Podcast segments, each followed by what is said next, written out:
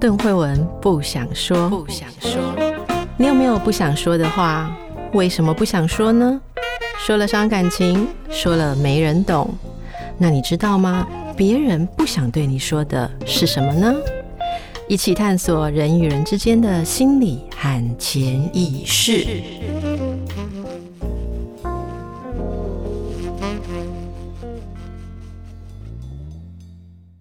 我非常高兴啊，要来介绍王凯琳博士的新书。这本书是我为何会这样？MBTI 人格类型哦，这个 MBTI 人格类型，我之前也跟大家介绍过很多次。这对于我们荣格心理师啊来讲是非常非常重要的事情。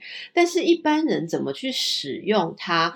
从荣格的心理类型学再发展到这个 MBTI 十六个人格类型，其实凯琳博士。这本书的作者，我在十年前就已经推荐过他。之前在写这个 MBTI 人格类型的书，如果大家有常常听我们在讲心理类型的话啊，或人格类型，其实，在很多的企业或者是精英啊栽培呃的一些呃像 HR 的单位。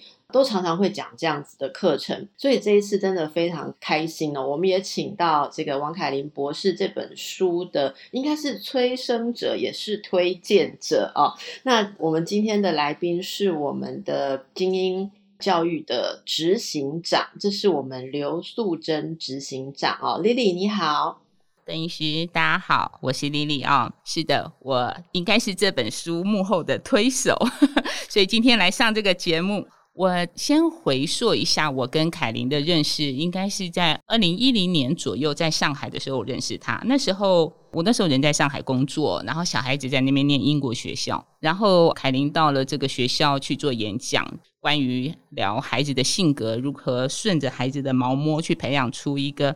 健全的一个呃孩子，因为你知道，在这种私立学校，很多家长都会呃望子成龙、望女成凤，很努力的推孩子的功课，可是不见得每一个孩子都很合适走这个领域。那所以那时候凯琳其实在聊这个时候，其实我我我有两个孩子，所以基本上我是蛮认同的，因为我两个孩子的性格都很不同，所以我私下就跟凯琳聊了一些关于孩子培养的这样的一个事情。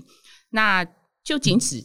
目前为止，好，然后接着凯琳就回美国了。然后后来隔了大概四五年，我的工作上我遇到了一些困难。那个困难是因为我是一个管理者，我需要跟很多的同事一起共事。那我发现我经常在做的沟通，我的同事都听不懂我在说什么。我即便觉得事情很简单、显而易见，它后面就会发生这些后果，可是他们没有办法理解。那我就不知道我应该用什么样的方式跟他们做沟通。后来我就想起凯琳跟我聊过这些东西，于是我就 email 给凯琳，问他什么时候会回台湾，能不能到我公司去做这样的一个高阶主管的一个训练哦。于是凯琳就回来了，所以我们就开启了一连串我们跟凯琳上课的这样的一个过程。所以我在工作上经常会请教凯琳关于 MBTI 的这个部分，因为我学过，所以他可以用这个角度来跟我沟通。那后来呢，我又把这样的 MBTI 的概念引导到我两个孩子上面。那么我的孩子他们现在是高中生，今年要升大学，因为他们的特质不同，其实我在这里面也利用 MBTI 来帮他们寻找未来职业的方向。那过程中，凯琳也帮了很大的忙，所以其实我觉得这个东西。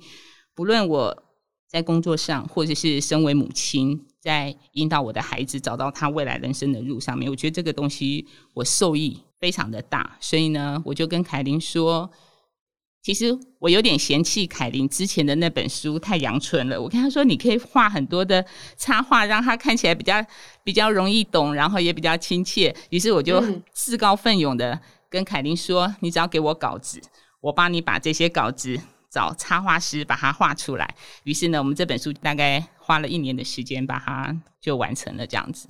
这个果然是在 教育中心的执行长，对于怎么让讯息一个比较学术、比较专业的东西可以更好的输送，我觉得这真的是一个专业。我们从刚刚听起来就知道，那其实这个 MBTI 性格可以说是性格类型或性格密码。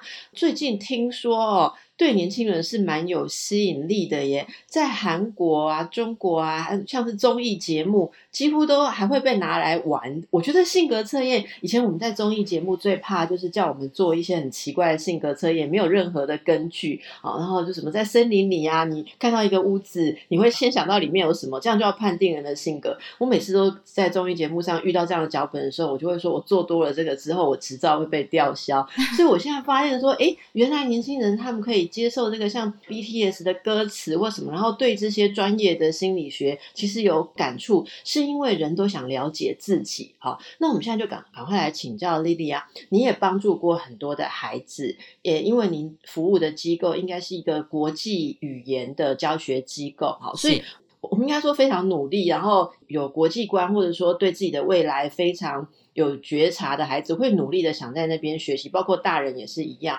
所以他们都很想了解自己。这次您帮凯琳博士定调的，就是说这次是希望能够让青少年、还有父母、家长、老师、常跟学生接触的人员都可以使用这个来帮助孩子自我成长，以及知道孩子在学习发展上需要什么帮助。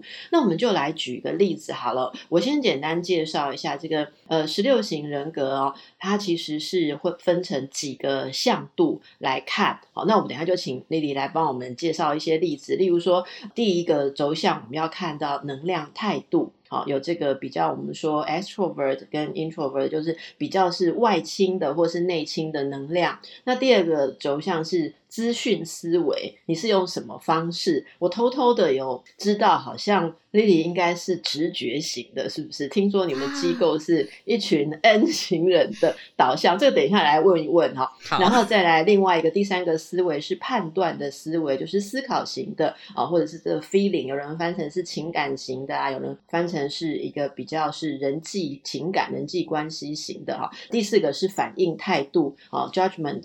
跟比较体验型的，或者是比较按着计划走的，那年轻人其实常常会觉得说，哎，我为什么跟别人不一样？就像您刚刚举例说，怎么我讲话别人听不懂？哎，其实我开始学这个性格类型的时候，也有过这样子的经验。那么青少年可以如何去从这个十六型性格的知识里面去认识自己，或解决自己的问题呢？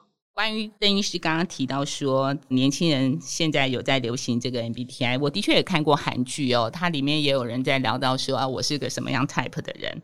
那我的同事，我曾经就让他们全部做过测验，诶，我发现他们做出来的测验跟我所认识的他们其实是不太一样的，大概有百分之二十五左右的误差的数据哦，是不是二十五我不知道，但是就是有我感觉有差不多这样的比例的人做出来的样子。不是我认识的他，好，那我也就好奇，为什么会有这样的现象呢？好，那我们刚刚聊到就是有所谓的 E 跟 I、S N、T F、J P 哦，那刚刚您稍微简单介绍了一下，第一个是所谓的就是你的能量的来源，你的能量来源是外在的或者是一个内在的，像我自己就是一个内在的来源者，所以。我就是一个所谓的内向的人，可是以前我只知道我是一个内向的人，可是我不知道哦，原来内向指的是我的能量是来自于自己，所以我不需要靠外在来给我能量，反而外在会消耗我的能量。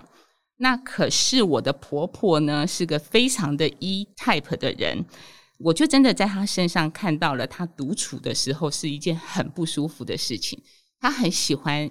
一堆人围着他，他就很兴奋、很高兴。所以我后来就发现，我以前会觉得我不太想打扰你，是给你尊重。但是我后来发现，如果我对待一个 E type 的人，我应该要经常打扰他，他会很高兴。啊，所以这个部分，首先是我认识到自己是个内向的人，I 倾向的人。所以我原先以前我会很生气自己为什么。在台上讲话的时候都会紧张，都会结巴，然后脑袋里面都会放空，然后呢就没办法很自在的像人家这样子还可以讲笑话。我会很生气自己这个样貌，我以为我自己不够努力，为什么别人都可以做到？肯定是我小时候老师的说话课我都不努力去上，然后都不愿意上台，然后每次上说话课我都会想办法逃掉，我都觉得自己不够努力才会这样。可是我现在会原谅自己，因为。也意识到内向的人也有内向人的优点之后，我就比较能平衡去看这整件事情。这个是我意识到，其实我觉得要认识自己，然后能够去接受自己真实的样子，那我觉得你就会变得更有自信。是，然后也可以接着来发展自己啊。那这本书是有这个可以让我们不管是青少年或是成人在使用的时候，可以去对自己做一些评估跟测验，对吗？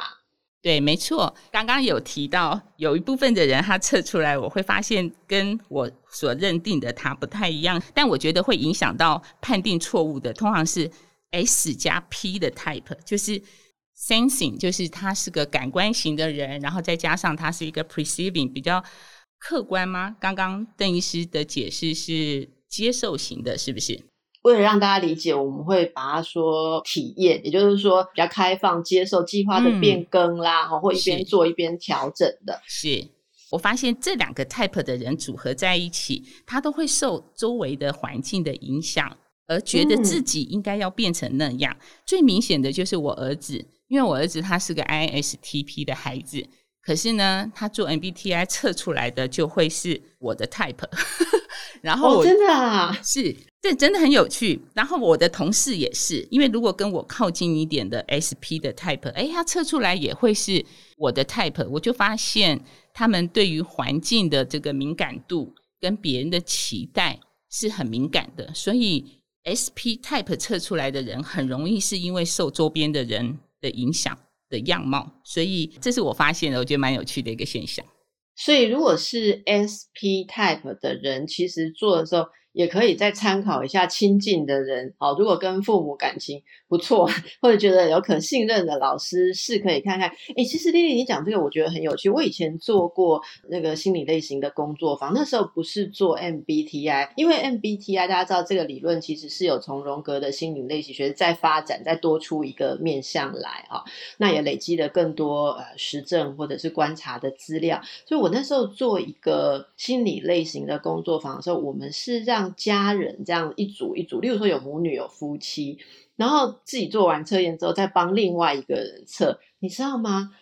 大概十对里面有五对自己凭自己，跟伴侣凭自己，或父母子女凭自己是不一样的。哦，所以这里也要请大家可以看一下，因为坊间大家也可以在网络上面找到各式各样的测验题。好，可是我真的要推荐一下本书，我们凯琳博士哦，因为他真的非常熟悉这个东西啊。我今天才知道，原来是加上了这个丽丽老师的帮忙哦。所以测试能不能够有效地问出你的东西，然后或者说。刚刚讲的 SP 类型的人，你可以要再多斟酌一下。那大家如果知道自己特殊的类型的话，就可以从这边去做一些调整。我觉得这是非常有趣。其实我自己也是，应该说在这个自我发展的过程中，也是会去运用这个哦。那么我想再请教一下丽丽，你刚刚提到小孩嘛，哈，孩子的部分，那他们知道自己是哪一型之后，应该怎么去？使用这个觉察，像书里面有告诉我们，每一种组合就是在各个面向都会有一个代表的符号嘛，好，那个就是我刚刚讲的，每一个面向有两个类型，它的一个代表符号。那大家找到自己的这个人格性格密码之后，那是怎么样？就了解了我自己，所以就放心说，嗯，原来我会跟别人起冲突都是因为这样，我就继续照这样做就好了吗？还是说我可以怎么样运用自己？擅长跟不擅长的东西去发展，有没有一些学生呃，或是您家里面孩子的例子可以跟我们分享呢？好，我的女儿是 ENFJ 哦，然后她是个很可爱的女孩子。她情感丰富的时候，她很可爱；但是她生气或是怎么样的时候，她那个时候就很恶魔。所以从小我就看到她情绪是很张扬的。我们家四个人里面三个都是 T，而且都是 IT，都是个内敛，然后。话又不多的，所以我们家就这么那么一个女儿，就是个情感比较丰富张扬的。那我就只是知道啊，小女孩大概是这个样子。可是当她慢慢长大之后，我也理解 MBTI 之后，然后她后来在美国念了一个女校，在她国中的时候，然后我就发现她这个。ENFJ 的人，她的功能最大的就是她对外的情感这个部分很强烈，所以她很棒的是她的语言能力很强，然后能够很容易去影响别人，所以其实他们也是某一种领导者的 type，他们有理念哦，有点像孙中山是吧？我觉得有点类似像那种人格的人哦，那。可是当他负面使用的时候，他的因为他的情绪很多，所以我常常在他负面情绪的时候，我很不舒服。那我刚刚提到他在念一个女校，那那女校呢，就是有很多女孩子小团体，然后女孩子们吵来吵去，今天你跟我好，明天我跟你好，什么之类的。有一次我就发现他陷入到这样的一个情境的时候，我就发现他的环境是这个样子，再加上他本身的特质又会助燃这个情境。嗯，那我就觉得。这个小孩子以后长大之后，他应该都会一直受着他的情绪所干扰。后来我就在他十三、十四岁的时候，我就开始引导他稍微聊一下 MBTI，可是我没有很系统性的讲。一直到他十五岁的左右的时候，我就让凯琳帮我正式的帮他上课。后来我女儿，因为你知道 NF Type 的人本来就对人非常感兴趣。于是他就自己大量的看很多的书，看很多的 YouTube，然后呢，他现在其实能力比我更强。那我看着他学会了之后，我发现他正在控制他自己情感的能力，就是他会在他情绪很不好的时候，他现在很努力的在去控制他，因为他知道那个负面使用的时候，第一他不舒服，而且会把事情搞砸。然后第二呢，他遇到跟他 type 不一样的人的时候，他能够多一分理解。所以我觉得他现在的样貌是一个很棒的孩子，就是他懂自己，而且他也能够体谅别人。以前他情绪很大，所以如果有人跟他不顺他的意，或什么时候他会表现得很明显。我觉得现在他就多了很多的包容。那也因为他的这个。MBTI 的关系，所以他其实对人非常感兴趣。所以他，我知道他很大量的在看一些哲学的书，然后心理学的书，他都自己非常感兴趣去学。那后来我就引导他去走这方面的路，也就是说，呃，应该这样说，他未来他想要从事跟脑神经科学相关的领域，所以他就会对生物、嗯、对哲学、对心理学这些东西感兴趣，然后包成一包。比较跟科学去做结合，我觉得太文的东西对我来说，我觉得如果他太钻进去人的心里怎么想，有时候我会怕他把别人的情绪带进来。嗯，所以呢，后来我希望他能够从理性的角度去把它包进去，所以他后来又跟生物去做结合。那他现在目前的样子，我就觉得他像是个越来越健全的人。哎，这样子是。我我觉得这真的是一个很棒的例子，真的也很感谢丽丽还有您的千金哦，让我们从这个例子来思考，因为这个我觉得对大家帮助非常大，因为我们可以听到。每个人都有特色，呃，我刚刚听到的时候，真的是替他的成长哦，先捏了一把冷汗。就是一个 F 哈，一个 Feeling Type 的人生长在有三个 Thinking Type，三个这个 T 哦，应该说逻辑思维的家庭当中，我觉得他可能常常会背负很多大家的情绪，就是。我其实可以了解，因为我自己也是从 thinking type 开始去调整自己。有时候他们这个 F 就是比较我们刚刚说的这些字眼，大家其实在书里面都可以找到对应啊。他们其实是。把情感的运作哦，这我们所谓的优势功能，就是他会非常的熟悉，非常的熟练。但是对一个思考型的人，可能还要想一下说，现在我生气是因为刚刚一二三四五，所以我产生了生气的情绪。但是人家已经开始在。处理这个情绪所引起来的自己的状态，例如他现在应该要表达什么，或者应该要躲起来，或是应该要如何。而且如果是一比较是外倾型的人哦，他真的会受到别人，就是刚才妈妈讲的，害怕他会把别人的情绪带进自己里面。那这时候给他自己一点觉察，他自己也试着去使用一些。比较是思考性的，好像是你刚刚说使用一些认知上使用一些思考的功能，它就有了荣格所谓的完整性。也就是说，他能够做一个更立体的人。我不知道这个是您的用词，还是凯琳博士本来的用词啦。哈。因为这边是说，如果大家能够善用 MBTI 的性格的知识，是让自己可以做一个立体的人，也能够跟别人好好的相处哦。那不知道大家自己是什么样的类型？我觉得在这里面，我们有为各种类型。给了一个比较容易了解的名词，例如刚才我。快速的看了一下哦，就是您女儿的这个，你说是 ENFJ 嘛？好，所以在这书里面是叫做导师型。好，那大家如果要联快速联想一下，为什么是导师型？因为如果说你想象一个好的导师，他其实第一个一定。能量要跟外界是连通的，不能一个导师能量从自己来。他上课的时候自己在那边关在自己的书桌后面就高兴，他一定要很能够接收周遭学生们的状态，好，然后他这个假设情感感受很细腻，然后他又能够按部就班的啊，很可靠的来做事。那这个 N 这个比较直觉型的部分，在这个导师型性格里面会扮演什么？如果我们比较细节的来讲的话。啊我觉得 N type 的人，他就是会有某一种直觉，对于一些还没有发生的事情，他会有一种灵感，知道可能发生了什么事情，我要用什么样的策略可以解决这个问题。那像他是 NF，所以他对人的那个敏感度会来自于这部分。像我是 NT，所以我是对事情。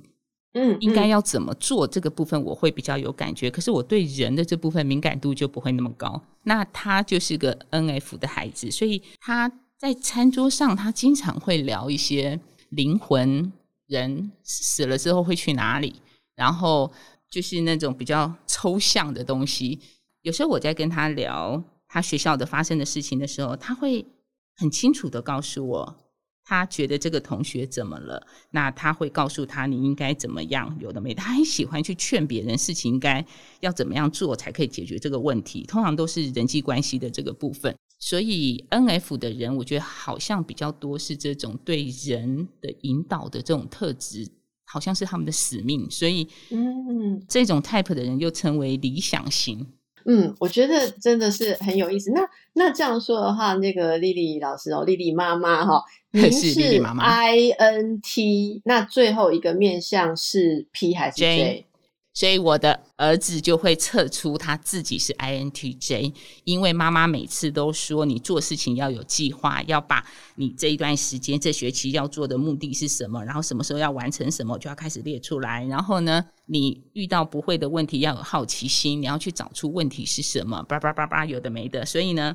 他就会在做测验的时候，就以为自己是这样子的人，蛮有趣的哦。所以在这书里面哦，Lily，您这一型是被称为军师型。果然，你刚刚的例子就活现了，就是会给很多的有用的建议，对不对？啊，谢谢谢谢。但是在我小时候，其实我自己不知道，因为我是个内向的人，所以基本上我不太出风头，也不太会主动要去做什么。我是因为在工作上被逼到我是一个领导者，那当我一旦这个角色出现之后，我就会把事情拿出来主导，然后平常的内向就不见了。我为了要解决这件事情，我这个时候我会变得外向，因为我要解决问题。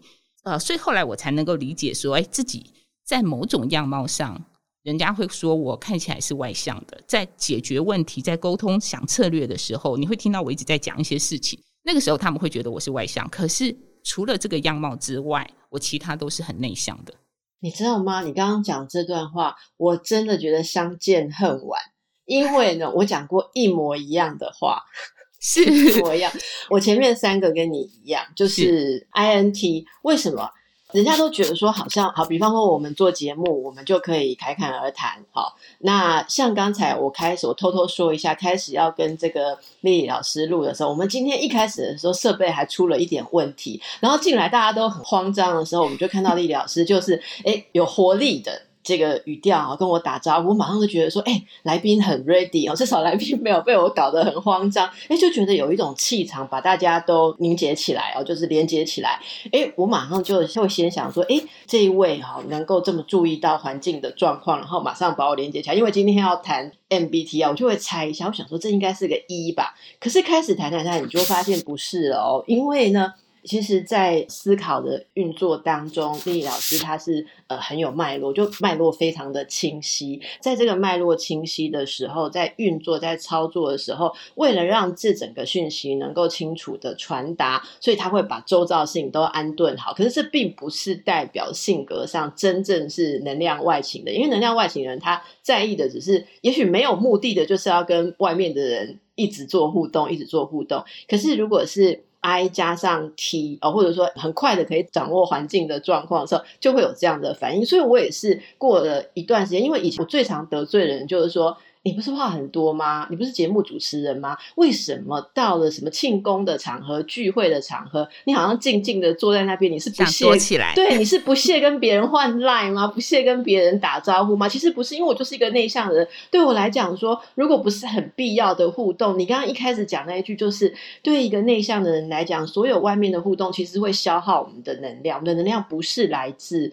外界的。所以我刚刚在谈的时候，我就很放心，因为我知道老师你在讲话的时候。我不用插太多的嘴，因为你要讲什么，你会把它讲清楚。但是有一些来宾，他每一句话讲完都要看主持人一下，比较一的人要确定说，哎，现在外界的动静如何，他要不要调整他说话的方向？所以我觉得今天也是一个很有趣的相聚，就是两个对这个 MBTI 性格类型有兴趣的人聊起来，应该是聊不完，然后应该是 非常的有趣。那今天也真的很感谢老师为我们带来的实力，而且还是自己的千金哦，他现在发展的相当的好。那凯琳博士为什么今天没有办法亲自来？我也替他跟大家抱歉一下。虽然我是觉得很可惜，然后，但是他因为人现在是在美国，然后我们的时差暂时是对不上。他想讲的话都在书里面啊。那那本那个之前 Lily 你不太满意的是不是三十分钟破解性格密码？哈，那个二零一二年，其实那本书已经很高段了，因为很少人能够把这个事情